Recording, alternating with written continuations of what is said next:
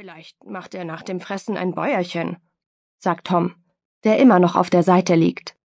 Er hat seit kurzem eine kleine Schwester und kennt sich mit so etwas aus. Das sind nur Vermutungen, sagt Emma. Die gelten nicht in der Wissenschaft, nur Beweise und Beobachtungen. Außerdem heißt es wissenschaftlich nicht Bäuerchen machen, sondern rülpsen.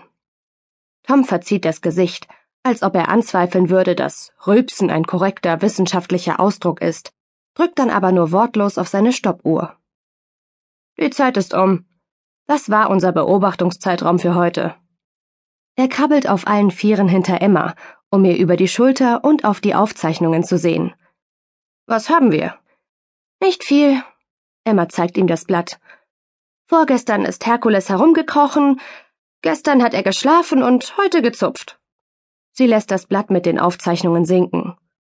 Tom, sagt sie ernst, wir müssen reden.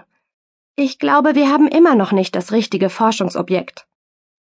Aber die Eidechsen von deinen Brüdern haben auch nicht viel mehr gemacht, als rumzusitzen und Fliegen zu fressen.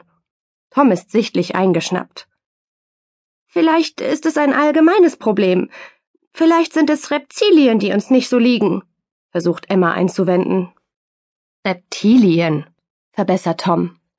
Emma wischt den Einwand mit einer Handbewegung beiseite. Reptilien, Reptilien, sie sind auf jeden Fall nicht sehr spannend. Wir brauchen etwas anderes. Nehmt doch Vögel, ruft Oma von der Terrasse herüber.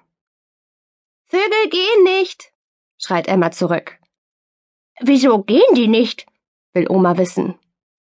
Die gehen nicht, wiederholt Emma nur denn die Vögel, die Tom und Emma am Anfang beobachten wollten, waren immer nur für ein paar Minuten zu sehen und dann auf und davon.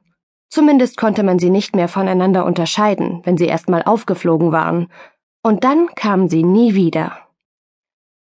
Wir brauchen etwas anderes, etwas Großes, wendet sie sich wieder an Tom. Wir brauchen einen Affen. Das sagt sie jedes Mal, und Tom entgegnet dann, dass es bei ihnen nun mal keine Affen gibt, zumindest nicht in freier Natur. Das ist nämlich ein weiteres wichtiges Kriterium für wissenschaftliche Arbeit, die freie Natur. Frag doch mal deinen Vater, vielleicht kauft er dir einen Affen, ruft Oma, und Emma sieht erwartungsvoll auf. Sie ist sich unsicher, ob Oma einen Witz gemacht hat. Meist macht sie das. Sie kann einfach nichts ernst nehmen, nicht mal die Wissenschaft. Seit Oma bei ihnen eingezogen ist, benimmt sie sich noch merkwürdiger als sonst. Dabei hat sie schon komische Sachen gemacht, als sie mit ihrem Mann, also Emmas Opa, zusammen in ihrem eigenen Haus wohnte. Wie zum Beispiel eine geheime Pflanze auf dem Dachboden zu züchten, die Opa entspannter und lockerer machen sollte, als er krank geworden ist. Opa ist letztes Jahr gestorben, doch locker bleiben ist nach wie vor einer ihrer Lieblingssprüche. Misstrauisch beobachtet Emma ihre Oma, doch die sagt nichts mehr, weder übers Lockerbleiben noch über Affen, sondern nippt nur noch an ihrem Kaffee. Wie auch immer, wendet sich Emma wieder an Tom. Bis wir einen Affen haben, machen wir eben mit der Beobachtung von Herkules weiter. Wenn er sich heute ausruht, ist er morgen vielleicht aktiver. Ja, vielleicht, murmelt Tom und streichelt so lange den winzigen Kopf seiner Schildkröte, bis Herkules sich in seinen Panzer zurückzieht. Jetzt sieht es doch ein wenig so aus, als wäre er böse. Dass Emma unbedingt Forscherin werden will, hat nicht nur etwas mit Affen, sondern auch mit ihrem Vater zu tun, der als Wissenschaftler an der Uni arbeitet und in der Ionenforschung tätig ist. Emma weiß nur, dass es dabei um klitzekleine Teilchen geht, die irgendwie geladen sind.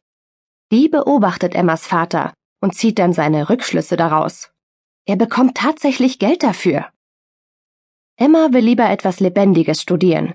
Sie will Verhaltensforscherin für Tiere werden. Schon jetzt weiß Emma eine Menge über Tiere. Sie weiß, dass die Haut von Eisbären unter ihrem weißen Fell ganz schwarz ist, dass Giraffen vier Mägen haben, dass Babyelefanten zum Trost an ihrem Rüssel saugen, sowie Menschenkinder an ihrem Daumen lutschen und Buckelwale tolle Lieder singen, die eine halbe Stunde dauern können. Doch etwas über Tiere zu wissen ist das eine, es selbst herauszuforschen das andere. Ich brauche ein Tier, verlangt sie, als sie an diesem Abend mit ihren Eltern, ihren Brüdern und ihrer Oma am Abendbrot